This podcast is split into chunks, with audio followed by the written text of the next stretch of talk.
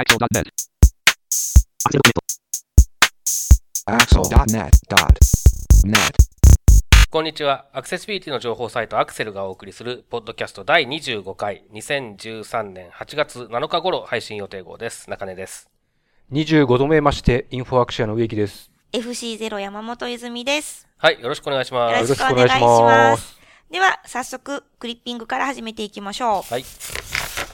2013年7月24日、ウェブアクセシビリティ推進協会、ウェブサイトへのアクセシビリティ方針公開についての第2回調査報告を公開。ということで、中根さんお願いします。はい、えっと、6月の初めぐらいにも同じような内容で、クリッピングで紹介しているものなんですけれども、あの、Web アクセシビリティ推進協会、まあ、えー JWAC という略称ですけれども、ここがその、アクセシビリティ方針の公開状況についての調査、まあ、都道府県と一部の、えーっと、政府機関ですね、に関して、えーまあ、行った調査があったんですけれども、これが実施されたのが3月ぐらいで、第1回がですね。で、その後、もう一回調査しましたという内、えー結果報告が公開されたというのが今回の、えー記事の内容です。基本的にはその、アクセシビリティ方針っていう切り口で言ったところで見ると、あんまり第1回と違いがはっきりわからないなというのが、まあ、個人的な印象ですね。えーアクセシビリティ方針を公開している、組織数とかは変わってないですし、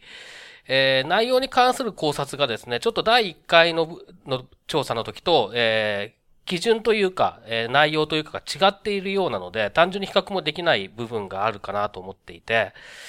なのでまあちょっと、えーっと、どれだけ変わったのかっていうのも含めてあんまりよくわからないなというのが正直な印象です。はい。こちらについて植木さんいかがですか？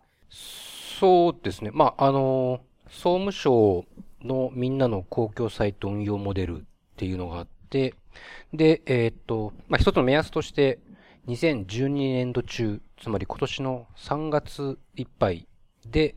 えー少なくても Web アクセシビリティ方針を文書化して公開しましょうっっていうのが示されていたので、多分、えーと、その年度末書き込みじゃないですけど、わーっと方針を書き換えたところがあるんじゃないかろうかということで改めて調査をしたっていうことだと思うんですけど、まあ、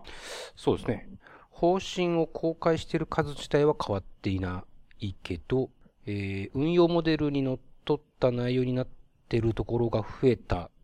っていうことなんですかね。うん、ただその運用モデルにのっとっているかどうかっていう判断基準が第1回と第2回で違うようなんですよね。おー。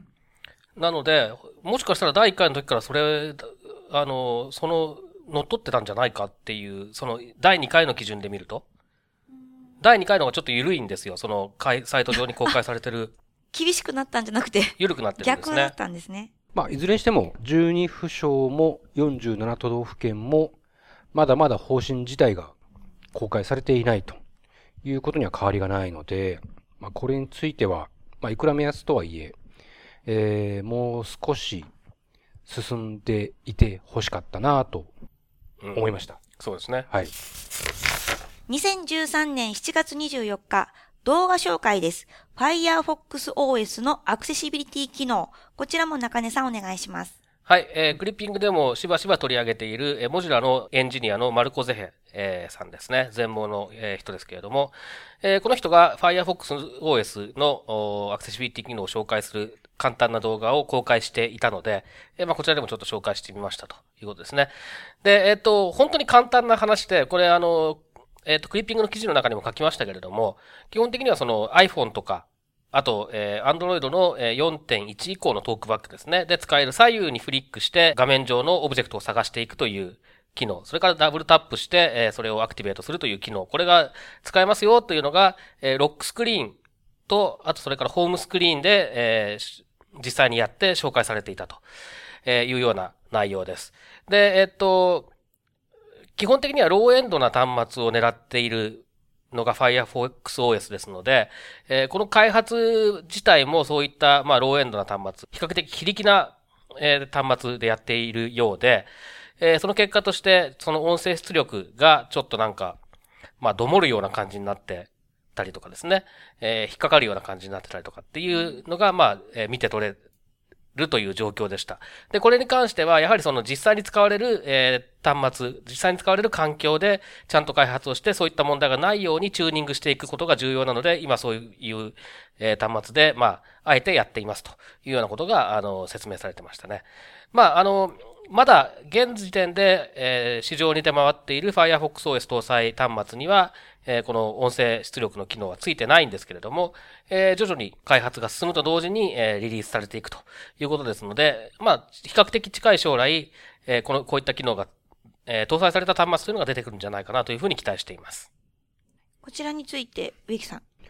はい、えっ、ー、と、僕は今年の2月の終わりから3月の初めにかけて、アメリカで開催された C さんというカンファレンスで、この、えー、マルコ・ゼヘイさんが、あの、デモする様子も実際見てきたんですけど、もうやっぱりこれ、あの、左右にフリックして、フォーカス動かして、ダブルタップで起動するっていう、この操作ってもう完全標準化じゃないですけど、iPhone、iOS に倣って Android が同じようになって、で、Firefox OS も同じ操作になってきた。これもある意味もう、これで一本化されてきたっていう感じなんですか？まあ定着ですね。あの、えっ、と、実際、えっ、と、マイクロソフトの、えー、前回かな？お話しした Windows 8についてのナレーターの、はい、えー、タッチスクリーン対応でも同じような、ああ、そっか。えー、ジェスチャーになってますので、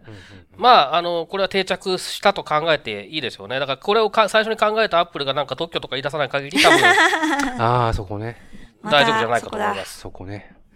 なるほど。これ Firefox OS っていうのはそのローエンド端末を中心にこう展開していくようなプランなんですかね。基本的には、えっと、いわゆる開発途上国に対する安い端末、安いスマートフォンを提供しようというモジュラの、えっと、方針に基づいているので、あんまりそのハイエンドなもの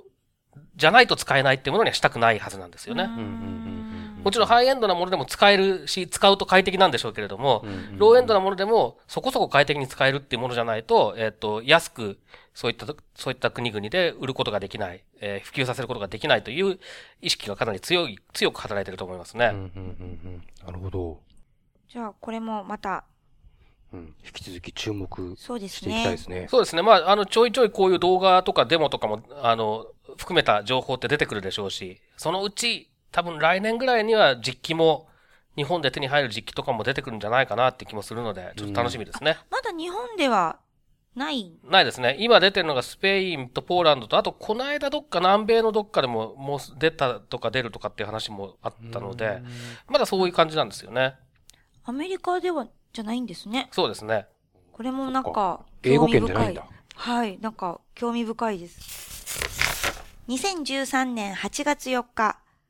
Android 4.2.2のロービジョンユーザー向けアクセシビリティ機能。こちらも中根さんお願いします。はい。えー、っと、これはアメリカンファウンデーションフォーザブラインドというアメリカの視覚障害者の、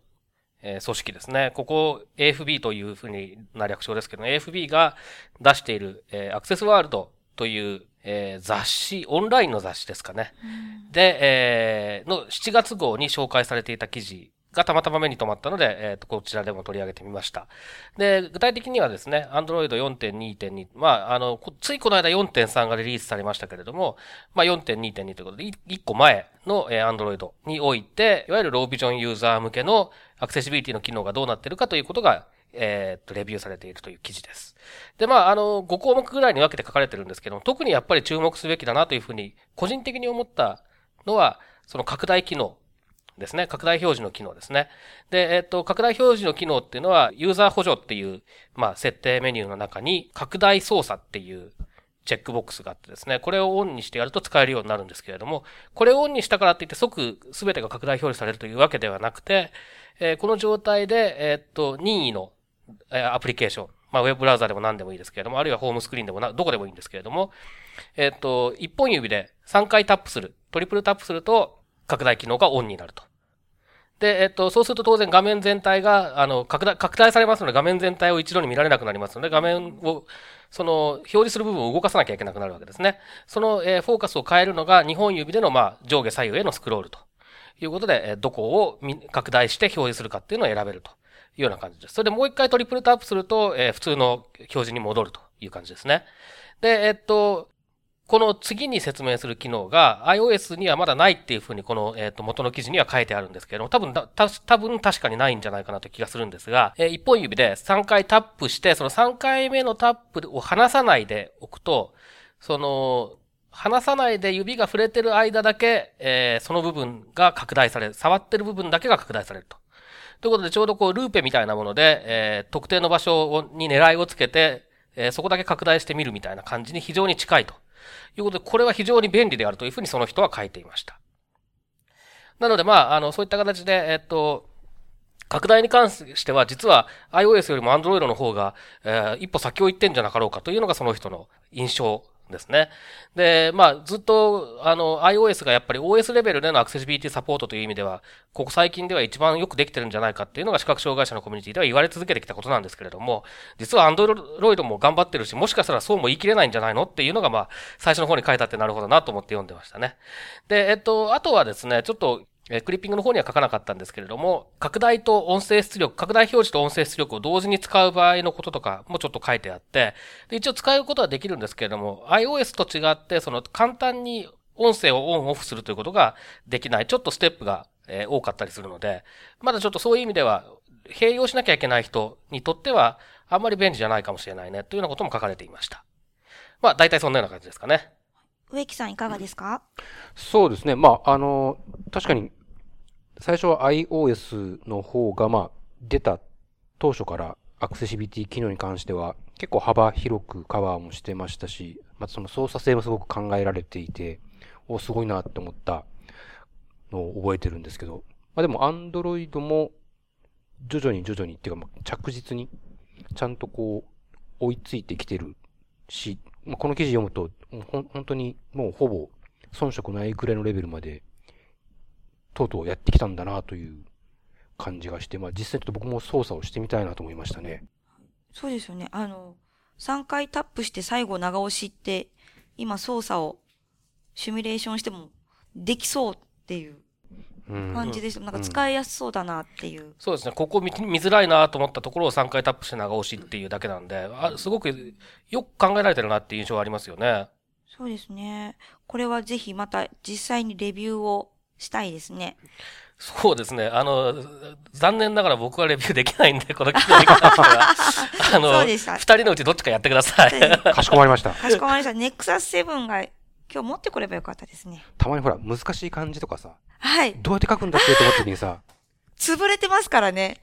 テキストエイターにコピペして、文字サイズを大きくして、ああ、酒冠だったのかとか あるんだけど、これがあればその場でね、そうですよね。確認できるからいいかもしれない。いいかもしれないです。まあ、あのー、最近私は、まあ、ウェブ制作の方で、えー、いろいろ話聞くのは、スマホの見た目の画面のデザインのこともとても話題にはなってますけど、今みたいな操作タッチとか、スワイプとかの、えー、操作をいかにこう、わかりやすくするかっていうことも、けかなり話題にはなっているので、そこで、こういったアクセシビリティ機能のところって一番、こう、使い勝手っていうのを考えなきゃいけないところなので、これもさっき出た、あれですけど、標準になればみんなが楽に使えるんだろうなとかって思いました。うんだ多分もしかすると iOS7 でね、これが同じようなものが取り込まれる可能性もあるかもなっていう気はちょっとしますね。やっぱり評判いいみたいですので、この機能に関しては。はい、で、なんかこういってアクセシビリティ機能の操作性を統一してもらえると、今度ウェブ制作とかアプリ制作をする人も3回タップして長押しっていうのを表あの他の操作に使わないようにできたりとかできるじゃないですか。こう操作が被ることが一番ややこしくなると思うので、ね、はい。そういったところを標準化してもらえるとみんなが作る側もユーザー側も楽しく便利になるんじゃないかなと思ったりします。うん、本当はそこのあたりってユーザーエージェントガイドラインズなんでしょうね。ああ、ユーザーエージェントのガイドラインになるのか。そうですね。そうでしょうね。うん。で、この間ちょっと、あの前々回かな？のポッドキャストの時に、その、タッチ対応とかが WCAG、コンテンツアクセシビリティガイドラインの方ではできてないうんぬんっていう話をした後に思ったんですけれども、実はタッチ対応とかも本来はユーザーエージェントがタッチをどういうキーボード操作に変換するのかとか、えー、タッチをどういうマウスイベントに変換するのかっていうことをちゃんと、え、っと、 User Agent Accessibility Guidelines の方で定めていれば、いい話なんじゃないかなっていう気がしてきていて、なので、僕あんまりこれまで注目してこなかったんですけど、UAG をもっと見なきゃいけないのかもしれないという 気がしてきました、よろしくお願いします。いやいやいやいやいや。いろいろ教えてください。いや、あの、これ、ここはね、もう全部あの、Web アクセシビリティ基盤委員会委員長が、いや、委員長はね、もういろいろ大変なんだ。委員長業務っていうのはちょっとね。まあね、この間セミナーも、えー、大盛況のうちにあったようですし、えー、もう大変だったんでね。はい。ということで、えー、クリッピングは以上、ね、そうですね。はい。では、続きまして、先月7月の17日に行われましたアクセルミートアップボリューム2アクセシビリティで総選挙が、えー、無事終わりました。ありがとうございました。はい、ありがとうございました。えー、植木さんいかがでしたか？はい、えー、っと、今回は会場を新宿に移しまして開催しましたが、まあ、ほぼ満員。はい。満席ということで、えー、まあ、今回ちょうど、あの、選挙。はい。まあ、ネット選挙っていうキーワードがありましたので、まあ、選挙切り口にやってみたんですが、まあ、ちょっと時間を知ってしまって申し訳なかったんですが、まあ、それぞれやりたいことはやれたかなと、えー、思っております。ここでは、まず、中根さんのセッションからスタートしたんですよね。ね中根さん、どんな話、セッション概要をお願いします。あのまずはそのネット選挙ってそもそもなんだっていう部分からおさらいですね。これはもうあのニュースとかでも散々言われてることのおさらいなので大した話ではなくて、えー、単純に選挙運動ができるようになったんだよというような話をちょっと紹介して、で、えー、そういったネット選挙、今回でいうところのネット選挙が解禁になる前の視聴覚障害者、主に視聴覚障害者のその、え、選挙に関連する情報へのアクセスっていうのがどういう風だったのかというような、え、ことを紹介しました。えー、選挙広報っていうのが、例えば展示板があるんだけど届かない現状ですとか、まあそういったようなことですね。えー、ことをいろいろご紹介して、で、えー、っと、まあ余談として展示投票の話、まああの、目が見えなくても展示がかければ、えー、ちゃんと投票は普通にできるんですよっていうような話ですとか、あと代理投票という制度の話とか、えー、まあそういうようなこともちょっと、えー、含めてご紹介して、で、えー、その後ですね、まあ実際じゃあネット選挙でどう変わったのかなっていうのをちょっと簡単に、えー、触れて、えー、だけど、まあ実際にはその、いろいろと問題もまだまだあって、えー、例えば戦艦が出している選挙広報なんかは、えー、全然アクセシビリティという側面から言うと、まあ、ダメであるというようなことも紹介して、なので、えっと、ますますその政党とか候補者自身が出してくる情報のアクセシビリティっていうのが、え、重要になってきますねというようなことを、え、結論として言って、まあ、次に、のセッションに、えー、進んでいくというような、まあ、導入ですね。えー、導入の割には長かったっていう、そういう、あのー、無駄話もちょっと多かったような感じの、えー、セッションでしたね。えっ、と、いろいろとなんかツイッターで皆さんツイートしていただいていたんですけれど、その時に中根さんの話で、やっぱり今までの選挙の展示の資料があるけれど、個人情報保護法のあれで、中根さんとか展示の資料が欲しい人に配れなかったとかっていうジレンマがあったりっていう話とか。そうですね。あの、これはおそらくそうだろうということなんですけれども、要するに、えー、っと、例えば、えー、まあ、新宿区なら新宿区内に住んでいる展示を使える、えー、有権者っていうのは誰なのかなって思ったときに、その情報を持っているのは新宿区役所の福祉課なんですね。で、えー、実際に選挙広報を配るっていうのは、まあ、選管とか、えー、選管の委託を受けているところになるわけですよね。そうすると、その間での個人情報のやり取りができないので、誰に展示のものを渡していいのかっていうのが把握できないというようなことが多分あるんだろうなという気がするんですね。なので、なかなか展示の広報って、なんか来ないんですよ。あるはずなのに。あるはずなのに。ね、あとは、戦艦の発行する選挙広報が PDF すぎて、あ、どうしようっていう話とかもありました。そうですね。それはさっきちょっと言ったあの話なんですけども、はい、あの、まあ、基本的に画像をスキャンしてした画像になってるっていうテキストがついてないっていうやつなんですけど、これに関しては、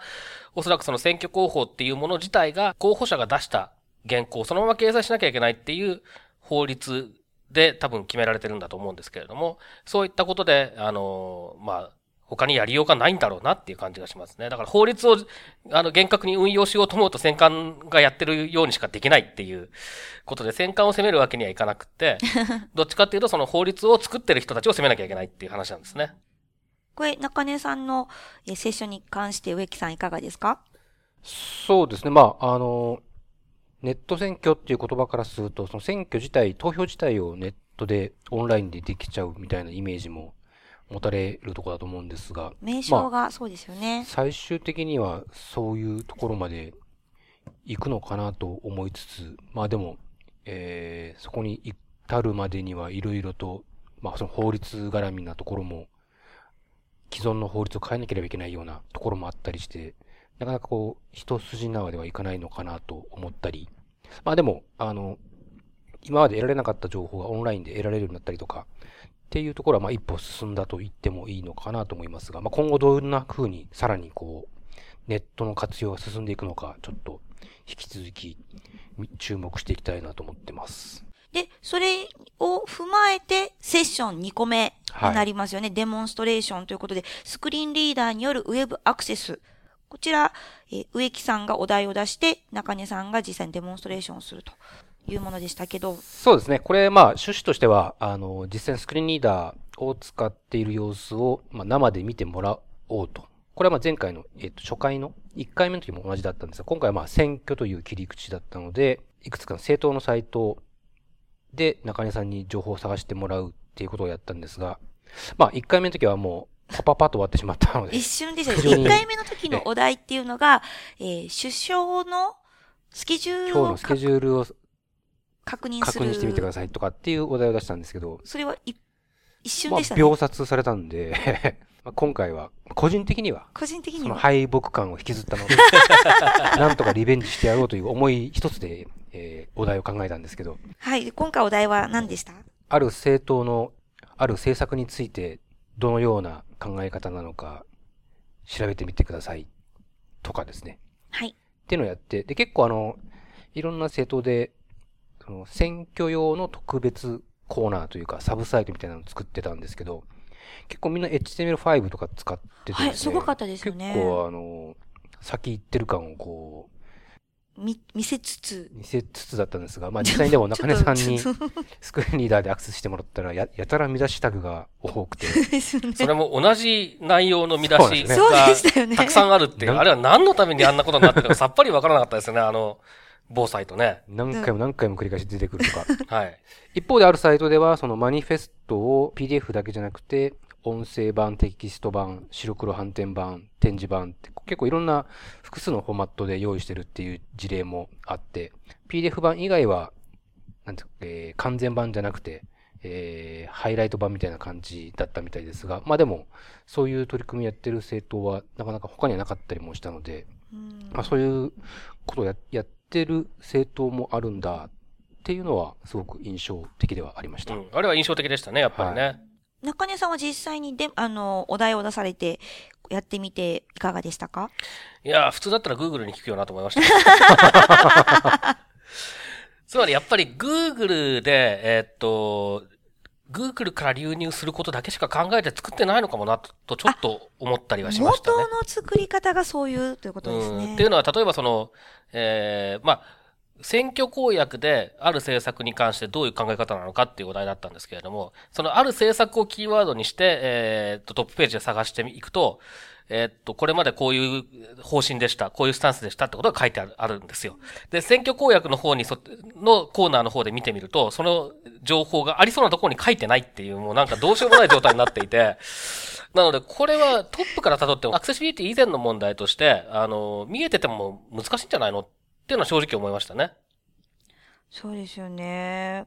まあ、なので、こう、デモを見てみたりとかすると、何を今後気をつけたらいいのか、それは政党の以外でも、普通の企業ウェブサイトでも、えー、団体でも、サークルとか趣味でも、気をつけるポイントをいくつか参加された方は、持ち帰っていただけたんじゃないかなと思いますよね。だといいですね。はい。で、えー、最後ですけども、えー、植木さんのセッションお願いします。はい、えーっと、まあ、アクセシビリティライブチェックという、まあ、大層なタイトルをつけたんですけど、まあ、普段どんな風に、あの、僕がアクセシビリティのチェックをやってるかっていうのを、まあ、見てもらおうということで、まあ、これもある政党の、えーサイトをお題にして、まあ、その場でツールを使いながら、いくつかポイントを絞ってチェックをしてみたという感じで、選んだサイトが非常に普段いろんなサイトチェックしてる中で、アクセシビリティチェックあるあるみたいなお題が満載ないいサンプルが見つかったので、まあそれを使ってやったんですけど、えー、まあアンケートのコメントでも、まあそのデモンストレーションが良かったですと、具体的な内容を聞けてとても参考になりましたみたいなコメントをいただけたので、えーやってよかったかなと思っております。あの、植木さんのチェック方法っていうのが達成基準ごとじゃなくて項目ごとっあ、そうですね。ていう。あの、まあ、メルマガの方で連載させていただいてますけど、まあ、逆引きって言ってますけど、あの、達成基準を切り口に見ていくよりは、画像なら画像とか、見出しなら見出しとか、そのページの構成要素みたいなところを切り口にしていった方が、チェックしやすいので、まあ、その、どんな風にそういう風にチェックしてるかっていうのは見ていただいたところなんですが、まあ、少しでも参考にはい。なっていれば、これ幸いでございます。今回なんかその参加していただいた方、中で、あの、お一人の参加も多かったですけど、どちらかというと、会社のグループで、ああの、参加されているの方が、えー2、3組なるほど。いらっしゃっていて、あの、結構情報共有するためにっていうことで、勉強されてるんだなっていうのが印象的でした。参加者を見ていて。まあ、これで2回やったわけですけど、まあ、いい感じかなと。うんそうですよね。えー面白かったまあ、です。20人、30人ぐらいの規模ですけど、はい。これは回数重ねていけたらなと、はい。えー思っております。そうですね。まあ、あの、似たような内容をちょっとずつ違った切り口で取り上げていって、で、えーっと、もうその内容は、えー飽きたって言って人が来なくなるまでやってもいいんじゃないかと思ってるんですけどね、基そう本ですよね。的にはね。本当に。で、実際に、あの、業務で、えー何かをやったときに、パターンが毎回多分お仕事でも違うので、その時に疑問がきっと出てくるはずなので、そういった質問をお持ち込みいただいて、解消していただくっていうのも一つの方法だと思いますしね。直接聞けるって、なんかネットで調べたらいいやんじゃなくて、直接プロフェッショナルに聞ける機会があるっていうのはいいんじゃないかなと私は個人的に思っています。次回は、何しましょうか？次回はちょっとまだ、えーっと、時期とかが、はえーはっきりしてないですけど、まあ、10月のどっかでやりたいなという話をしてるんですい。が、はい。えーっと、今のところ、公共サイトの話を切り口にしようかな？しないかな？っていう感じですかね。キーワードはドクター S。そうですね。はい。以上です。で、その、えーイベントの、えー内容、模様とかは、Facebook のアクセルの Facebook ページで、えー、トギャッターまとめていただいたもののリンクが貼ってあったり、えー写真をちょっと掲載していたりしますので、またご興味ある方はご覧いただけたらなと思います。そうですね。配信ページからリンク貼っときます。はい。てなことで、アクセルポッドキャスト以上です。はい、どうもありがとうございました。またねーラララナイバはい、さようなら。このポッドキャストへの皆さんからのご意見、ご感想を Twitter、Facebook、サイト上のコメント欄、そしてメールで受け付けています。メールアドレスは feedback.axel.net feedback.axel.net です。なお、いただいたコメントなどをポッドキャストの中でご紹介する場合があります。それではまた次回。いや、委員長はね、もういろいろ大変なんだ。